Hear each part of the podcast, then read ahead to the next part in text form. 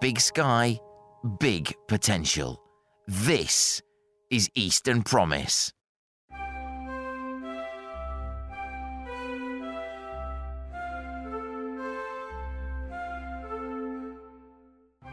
After 13 years, central government has said it is minded to call time on local enterprise partnerships, or LEPs, transferring their functions back into local authorities from 2024. LEPs were established in the earliest days of the coalition government in 2010, and there can be few bodies over recent years who have had such a transformational effect on Norfolk and Suffolk as the New Anglia Local Enterprise Partnership. Helming the New Anglia LEP from day one has been Chief Executive Chris Starkie, who had previously helmed the public private initiative Shaping Norfolk's Future.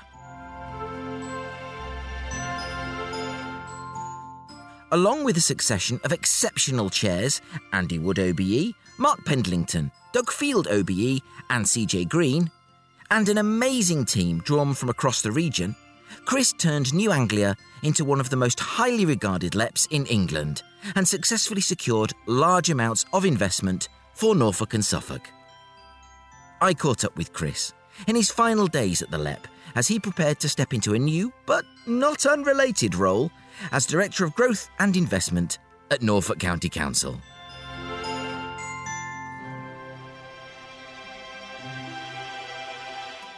You have, I think it's fair to say, seen a lot in terms of the growth and development of Norfolk and Suffolk.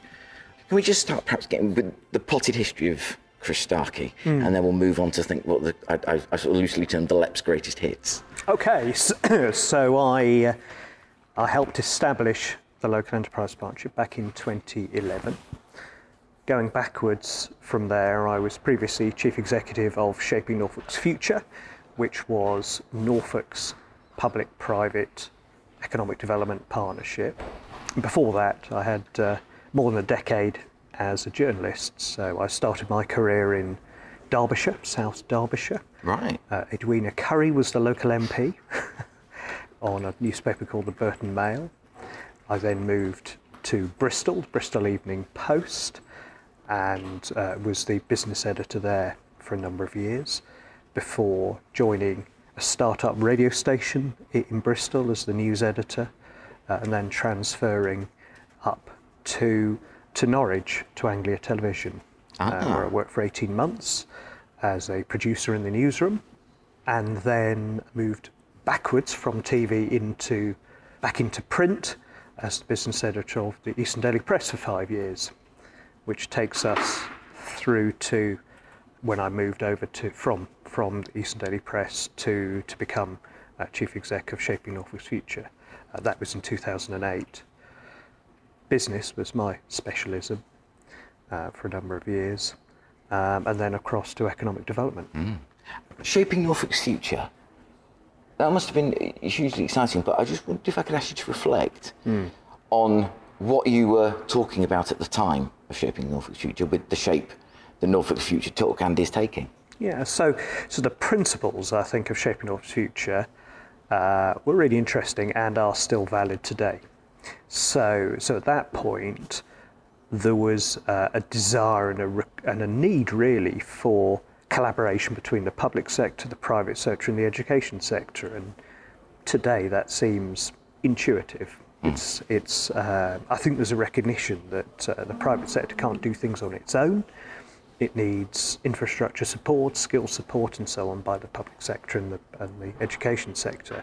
Shaping Norfolk's Future was an attempt to try and glue those elements together, developing sector groups, uh, developing campaigns. The A11 dualling campaign was, uh, was one we, mm, we ran. Very well. Indeed, during 2009, 2010. Uh, coalition government, government comes in and, uh, and eventually the road is dualled. Uh, and the other uh, big campaign we, we started as Shaping Norfolk's Future was the Norwich in 90 rail campaign. Mm. Began back in 2009. Took a while or two to get the to get the new trains, but but eventually they they, they have come. Um, so so that was the purpose of that was the purpose of Shaping Norfolk's Future back in back in the day. What it didn't have uh, was large amounts of revenue or capital funding. So it was very much about enabling partners to work together, kind of convening, pulling people together, lobbying, campaigning, and so on, and, and, and, and that very much that spirit of collaboration. Over the years, the LEPs came in for a bit of, for my money, unfair stick because Suffolk always thought that Norfolk was getting more, and Norfolk always thought that Suffolk was getting more. And the way I sort of understood it. Similar principle, really. that the BBC is simultaneously left wing, two left, left wing, right and right well, wing at say, the same the, time. The, the, principle I could have understood is one got a lot of a little, and the other one got a little of a lot, and somewhere in the middle it all evened out, and it was actually quite fair, really. How was the um, the tendency for the LEP to come in for a bit of a bit of stick like that? Has it affected the work, or did you just like water off a duck's back? No, the, the I mean the critical thing about the work of the LEP was was attempting to invest in projects, initiatives, and schemes based on evidence, mm-hmm. not based on emotion, political expediency. And perhaps that brought its criticism because we didn't fund all of the projects. The, the, the, the, the, the LEP was given money, some money, not enough money, mm-hmm. but there's never enough money to get no, around. Exactly. so you have to make choices. And of course, the people you back, the investments you make, people think it's marvellous. Those who you, you don't or you're not able to, well, either they, they don't, don't understand or they're, um, uh, they believe you back the wrong, the wrong thing and so on. So, um, and I think, um, yes, Norfolk thinking Norfolk got more, Suffolk got. I mean, it's interesting, really, the concept of Norfolk and Suffolk working together. That feels like a. Does that feel like a natural thing to you now? Mm. I can tell you, back in two, 2011, they never talked to each other. The two counties never had any collaboration working together. Um, occasionally, Waveney um, would, would, work with the with Norfolk, but apart from that, there were no partnerships uh, right. across Norfolk and Suffolk. That, for me, is one of the enduring legacies, I think, yeah. of, of, uh, of the work of the LEP. So you've come in day one. Um, I mean, I remember I was sort of working in small p politics at the mm. time the LEPs were established, and you've come in day one as, as the new chief executive. What was your view then of what the LEPs could achieve? I mean, you were slightly sort of like all sort of public public related authorities. You're sort of slightly uh, always going to be slightly victim to the tinkering of whatever Whitehall um, Westminster decides it wants to do. But what was your view? So my view was here's uh, here's an opportunity to, I suppose, build from the bottom, build from a pretty much clean uh, sheet of paper.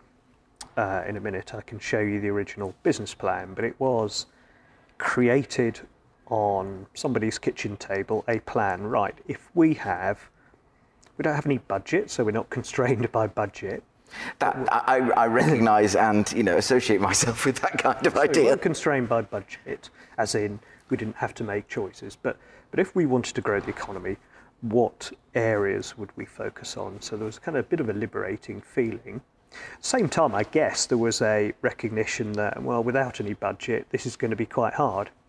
so so I do remember um, Andy Wood, the first chair, his view uh, and you know Andy Wood as the first chair, huge credit to, to, to what the local enterprise partnerships achieved over, over, over the period, really down to, down to the vision of the chairs. And Andy was, well, let's collect a clear vision for what we um, what we can do, but get some quick wins in. So gain some credibility because back in 2011, nobody knew what a local enterprise partnership was, let alone what it should do, and it certainly didn't have a track record. So, so the approach was always to say, right, we need to prove ourselves, prove we've got, we're, we're capable, prove that we can make a difference, and most importantly, add value. Adding value, otherwise, there's no point in existing. Looking back, what would you say are the, the, the things that the LEP achieved of which you are most proud? Mm, if, if, you know, it's a big question, but it is. Um, a little bit depends on. I mean, there are a huge number of things. Genuinely, there are a huge number of things that that, that, that we've achieved, and so it would depend. Perhaps if you ask me today, if I, if you ask me tomorrow, I might give you a slightly different list. Um, but I think the enterprise zones have been uh, enormously mm. successful. Proof that relatively modest intervention by government can deliver accelerated growth. That's what it is. It's about how do you uh, how do you encourage inward investment, encourage local investment, and accelerate it. So inward, the, the, the, the program is fantastic, uh, particularly our first enterprise zone where we were doing things the team had not done before. Um, hitting the original targets we submitted to government. Everyone puts ambitious bids into government for things. Yeah. we actually achieved the targets we set. Second one would be our growing business fund. So, at a time when government was austerity time, it was it was looking to reduce the size of the state and increase the private sector. How do you accelerate private sector growth? And one of the big problems we have in this country is a lack of private sector investment. So how do you do that at a time, uh, uh, you know, when when things were not going well? So the growing business fund um, has invested in well. So we've invested what 20, 30 million, and business have, in, have, have invested five times that amount in. Yeah. And, and the good news is we can count every penny because we can see it, and it created several thousand jobs as well. So those two things, as we're sat here now, uh, are standouts. But I'm also proud of the skills projects. So College of West Anglia, the new university centre, had been an aspiration there for a decade. The Energy Skills Centre in Lowestoft, again, they'd been Yeah. wanting that for Yeah. a long, long time. And I know roads aren't terribly uh, the, the, the, the, the, the, um, the thing we're supposed to crow about. But again, if you look at the Bury, uh, Bury St Edmunds Relief Road, that has opened up that industrial estate, Yeah. which again the, the borough had been working on trying to trying to get funding for with the RDA for again several years. That now is one of the most successful industrial sites in the region. Huge development there. It's enabled companies like Treatt to stay in Bury, international headquarters and so on, Yeah. um, and, and, has, and has brought about really, really significant growth in Bury St Edmunds. Uh, so let's talk about Lowestoft. Yeah. And for my money, and I say this on the podcast a lot, that this is the most exciting time, the most exciting time to be in the east of England. Yep. When you have science, life science. I mean, we're on Yep. the Nor- Norwich Research Park, Yep. the, the, you know, the global home of plant science. And you've got Cambridge down the road, and Cambridge doesn't need any help from me in selling itself. Um, and but you've also got the clean energy piece, and as we said, we've talked to Jonathan Reynolds at Opergy, Yep. and we raved about the clean energy piece. And you know, it, it's it's a situation I think that we have everything this country needs in the east of England for the future.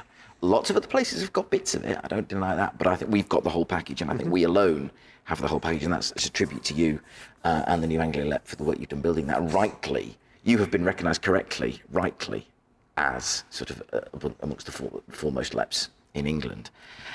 So, what is your view on how we're going to grow somewhere like Low- Lowestoft and Yarmouth when we've got all this in, uh, investment going into the renewable energy, offshore wind infrastructure? More f- facilities means more vessels, more vessels means more crews, more crews means more activity in the supply chain, Yep. just like Sizewell C. How can we make the most of that? I mean, obviously, Great Yarmouth's going to be your bailiwick going forward. Yep.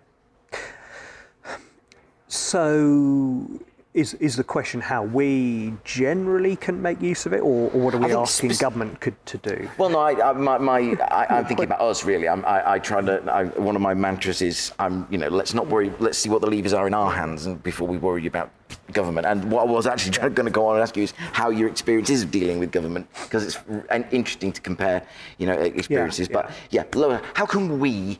As a region, as a county, as the let now as, as, as Yeah. Norfolk County Council in the future, I can I can foresee a future where Lowestoft and Yarmouth are transformed Yeah. quite easily if we get it right. I say they're all we, but Yeah, so, so look, there are, there are a number of building blocks to a place, but a successful place has thriving industry, commerce at the heart of it. Look at Cambridge. Cambridge's success is built on its universities, yes, but not just its universities. No, it's it's the businesses and the sectors, they are the beating heart of it. The university helps feed that and so on.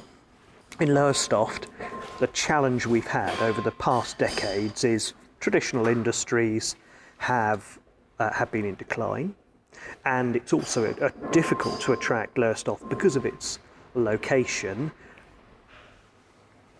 to it, to, to it let's say, uh, you know, a high tech a high tech Cambridge style business isn't going to pick Lowestoft because it's geographically on the margins, which is why offshore wind, the energy sector, has to be its heart because Lowestoft is the best place to be for it. So you have Yeah. to maximise that.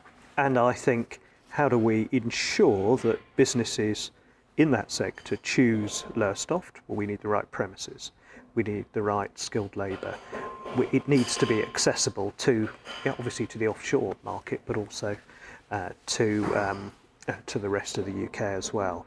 So how we can grow the cluster, you grow the cluster, you then provide the uh, the business rates, the um, people to buy the houses that you want to you want to develop because there's no sense in just building a you know building a massive housing estate if there's no business and, and industry and people there. Um, so I think developing, enhancing, and maximising the economy is the critical critical piece, and uh, in a sense, all, all flows from that. But but the kind of what I what I say really is we need to learn the lessons from the gas. Um, the gas of the the gas of the sixties of, of offshore gas and so on. The huge wealth that was generated by uh, the exploration for gas in the Southern North Sea did not stick. In, not enough of it stuck with Great Yarmouth and Lowestoft. It was um, you know, uh, multinational companies would come in, uh, they'd sort of helicopter people in, so live figuratively and literally. It didn't transform the ta- either town, and I think that's that's for me the learning we have to uh, we have to capture because just growing the economy on its own does not work. You've got to make sure that it's embedded within the uh, within the local community. And that's why investment in local skills so local people can benefit from uh, the new job opportunities is so critical. Ensuring we've got the right premises so that our own businesses can grow and start up. We're not just reliant in international ones dropping in a, uh, a, a satellite office and then deciding, well, we'll pull out and so on. So, relations with government. I mean, obviously, whatever DCLG was called at the time and in the future um, uh, it may change frequently, who knows. Um, what has it been like? Uh, because obviously, yeah, as I say, you were a very well regarded LEP, uh, or are a very well regarded LEP, you're still here. Um, so, what has that been like, the, the liaison with government? So I think government government's an interesting beast. Um, the trouble with government is it's not. It's easy to call it. I think by the fact we talk about government, it implies that it's one thing. Yes. The challenge with government is a range of different departments, range of different ministers, range of different civil servants. The civil service churn is quite interesting Yes. um, and the way that you build a relationship with X or Y, or you ruled a relationship with A and B, and before long you're on to X and Y because you've been through every other letter of the alphabet on the way. And you've had to explain what you're trying to do so many times. So, as an example of it, is our Skills Bootcamp project, which is bringing um, a really good policy, good policy by government to upskill the existing workforce. Works really well. But we're already on to our fifth contract manager, and we're only on the same in the same year. The churn is the churn is extraordinary, um, which is which I think is a problem. So, um, and you know the lack joined up government is is is, is the best oxymoron really. Um, so I think you know it's a, it's a challenge, but if you recognise that, you, you've got to work with the, you know, you've got to work with the chess set you're given. You've Yeah, got to work absolutely. with You, we uh, can't so control that. Cambridge Norwich Tech Corridor. Yeah. And now, one of the things that I've been fondest and having a lot of fun doing is getting into Cambridge and engaging with businesses there and growing the podcast there and the message as well. And Yep. I've been actually, once you've sort of found your way in, it's there's a lot of openness that I've found to looking to east. And I, you know, and, and again, I think that the, the possibilities um, uh, not instead of the OxCam Arc, as well as the OxCam Arc, that the land of the OxCam Arc, and I'm just going to riff for a second, so bear with me, is going to be quite expensive. Mm-hmm. Whereas look at what we can offer, uh, and that's something I'm hoping to return to with Eastern Promise in the future. But, um, and again, my thesis is, and I'll say this, everyone's going to groan, but is like a, a, a jigsaw. Jigsaws don't fit together mm-hmm. every which way. You have to find the right connections to build the beautiful picture. Could be a puppy, who knows? So, what's your experience of, of, of building those links between Norfolk, Suffolk, and Cambridgeshire, and where lots of people will, want me to ask where the Cambridge Norwich Tech Corridor sits at present. So I think the Cambridge Norwich Tech Corridor is a fantastic concept. It is. It's a brilliant concept because you are providing opportunities for all. Let me just explain what I mean by that. So let's start at the Norwich end. The opportunity for Norwich, uh, which we're sat here today uh, at Norwich Research Park, a global uh, research centre, um, but it's arguably a little bit off the, on the edge of the map. How do you plug uh, the science at Nor- in Norwich at the UEA um, in with um, colleagues in Cambridge? How do you get them collaborate, collaborating more? You've got you actually have different parts of to use your analogy, a jigsaw, different different pieces of jigsaw which you can which you can lock together, uh, uh, and so on. So so there's opportunities for Norwich. There's opportunities for uh, the the kind of the, the, the, space in between, if you if you call it that. So places like Thetford, yes, uh, places like Attleborough, Wymondham, huge. Uh, there's huge available land, but there's also significant skills, particularly around manufacturing, agri-tech, but in the in a sense in the production piece, uh, the manufacturing, the distribution piece. Um, and then you take it to Cambridge and you say, well, why, why does Cambridge need all of this? It's got it's got love to the north, it's supposed to be working with Peterborough, it's love to the south, it's supposed to be on this M11 corridor.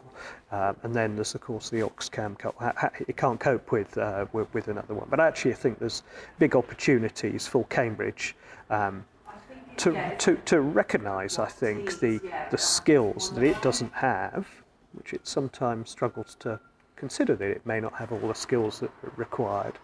Um, to the east, and as you say, there's a uh, the biggest problem in Cambridge is the price of the land. Second biggest problem is availability of uh, availability of workers. Well, actually, both of those you can find to the east. So, um, so I think there's there's some interesting sort of learnings and interesting opportunities for uh, for the corridor as a kind of dynamic ecosystem. We've got the mm. 370 million announced just last week mm. for HP3. Yep. Um, which is fantastically exciting. And the concentration here, I think, on the Norwich Research Park is, is its huge strength. You must be terribly proud of the role that the LEP has played, amongst amongst others, of course, but the the, the LEP has played in bringing this bringing this site forwards. And I want to reflect on that, and also. Mm. How do we grow it? How do we keep growing it? Because I yeah. think there's, there's so much potential here that is yeah. recognised in Cambridge, and with a certain amount of envy, if I might add. Yeah, so, so, so, so, so for me, I think we have made, over the past number of years, significant. Well, look, the science has always been world class. Let's be absolutely clear about oh, this. So, 10 years ago, 20 years ago, however, however long you look back, it's always been world class science.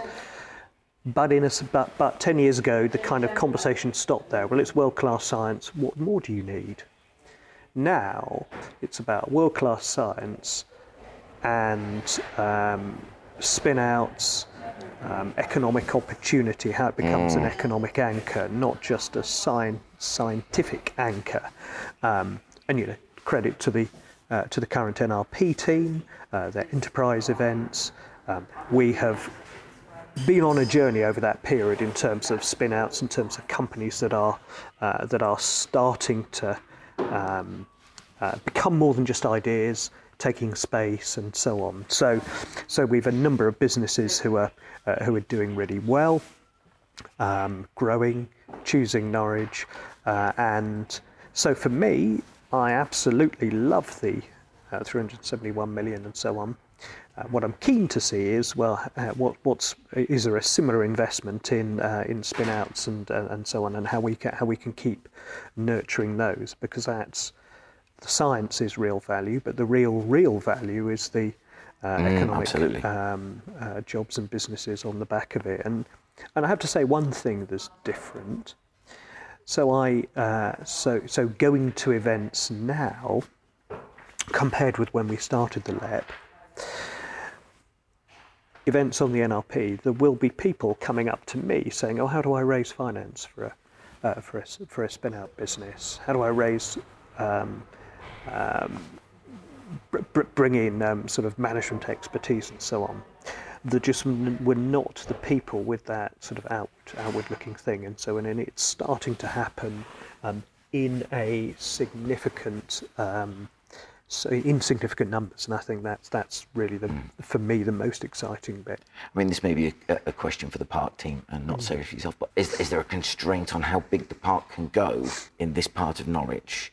And uh, if, if there is, how do we overcome it and, and make sure this, this, this park keeps building world class institutions? Like I can see the Earlham from the window, the Earlham Institute from the win- through the window, uh, and, and the HP3 No, I think John when- Ennis. I, I, it, candidly, I think one of the good things we've got is we've got available land. Excellent.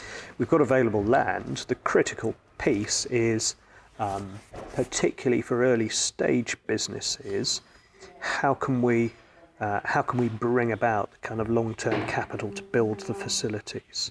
So so we have a problem in Cambridge. There's a shortage of shortage of labs and so on, um, and, and, and, and, and, and so on. But there's also a shortage of shortage of facilities here, um, and um, and the NRP team is on is on the money and uh, will be will be uh, raising finance and so on to, uh, to to to bring about investment in new uh, in new facilities, which is what we need because we now have the trouble before was you built the facilities and there were were the, the, the spin out businesses the uh, the ideas and companies were, were not there. Now we've got the ideas. We need to make sure we can build the build the um, facilities to keep pace, So which is a great problem to have. Is that well? Yeah, absolutely. Um, is that something you'll be taking forward in in, in your new role? Yeah, yeah. So, so, so, so we we have as the LEP invested with, with colleagues in South Norfolk in the LMA Barnes building.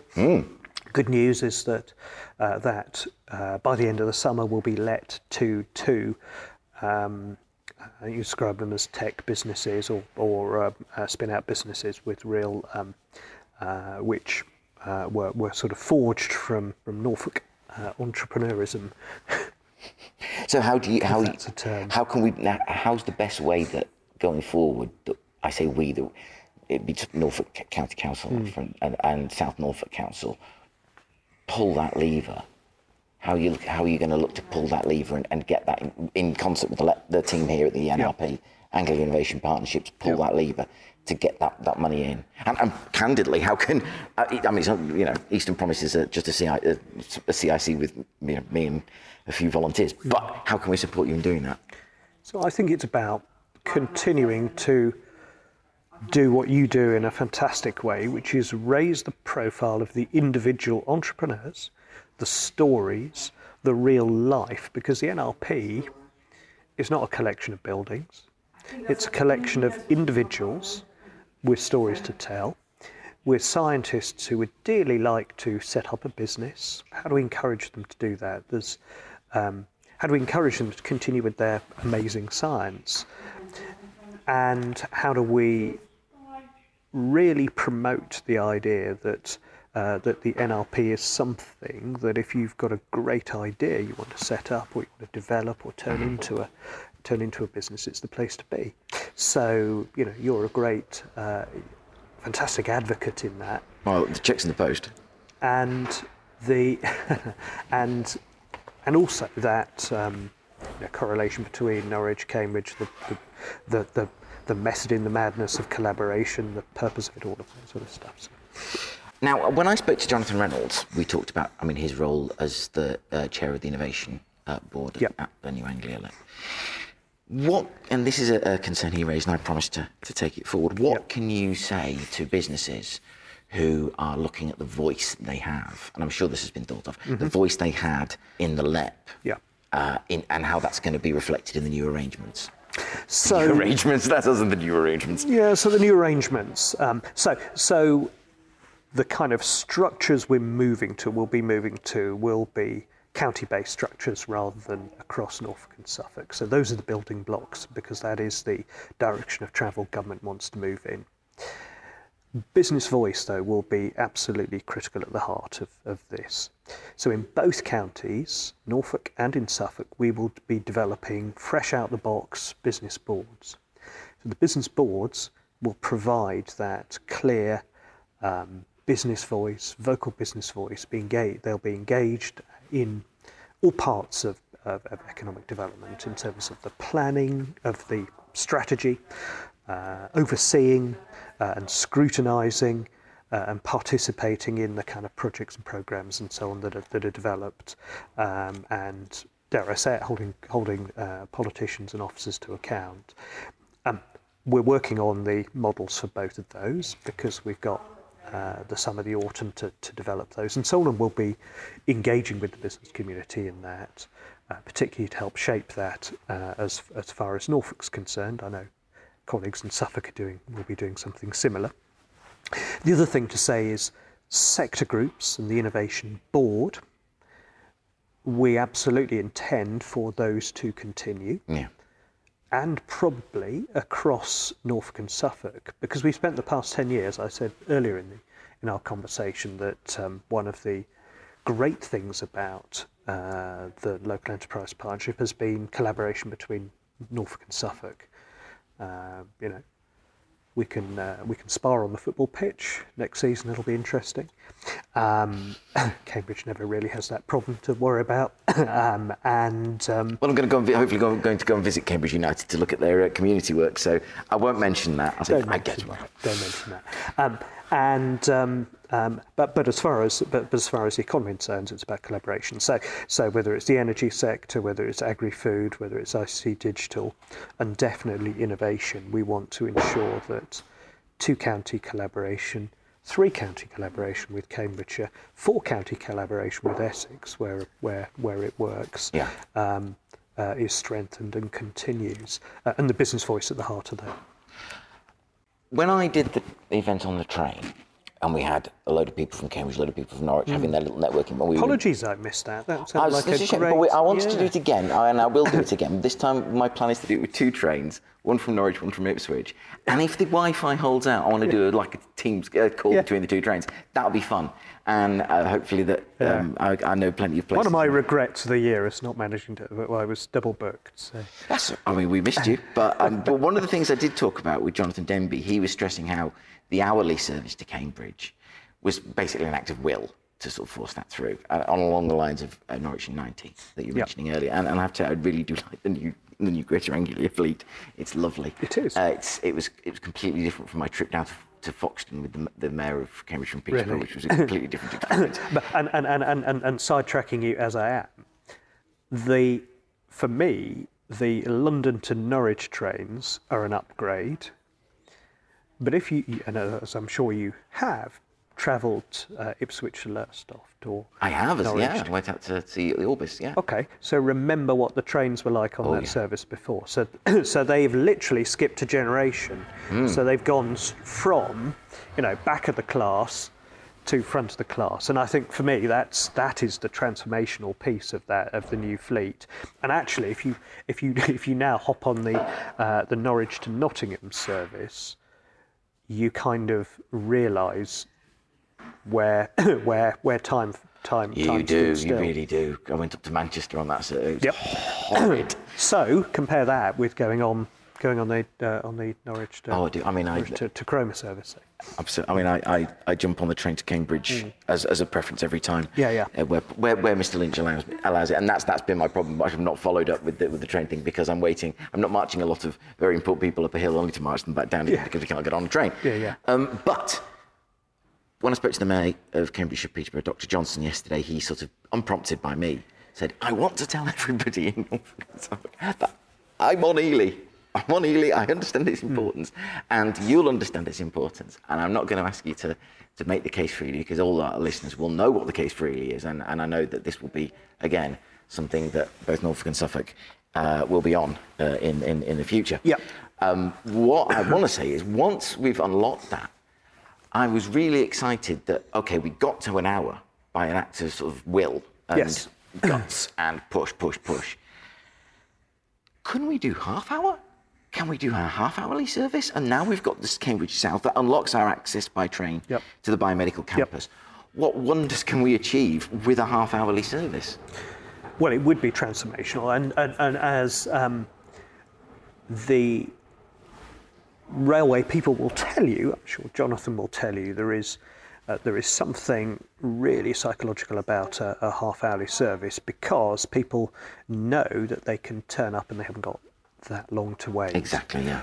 Whereas an hour still feels a bit of an impediment. So it is a, it is a transformational transformational change. Look, I am the biggest fan you will find of, uh, of Ely and Haughley, those those particular programs, and so pleased that Midlands Connect um, and uh, and Transport East have really taken on the uh, on the uh, uh, the arguing, the lobbying, and so on for those. We've been we've been in the trenches uh, on those projects for well almost a decade, I should think, um, and. Um, you know, participated, chaired various working groups in Ely and so on over the years, and so it's reassuring that Dr. Johnson supports it. I knew he did. Know Yes. Cambridge are 100% behind it. So, so it's one thing we have really had common common cause around, um, and you know it's so frustrating that those projects have not been approved. So frustrating when you think, yes, they're a lot of money, but they're a rounding compared with the cost of HS2. Yeah, and you have to look at what unlocks from that and all the, the fantastic things that can happen with a half hourly service. That makes, you know, people going both ways um, on, the, on the train. Uh, because I remember when I was doing. But it's not really just Cambridge, is it? You think about it, East West Rail, Stansted Airport as well.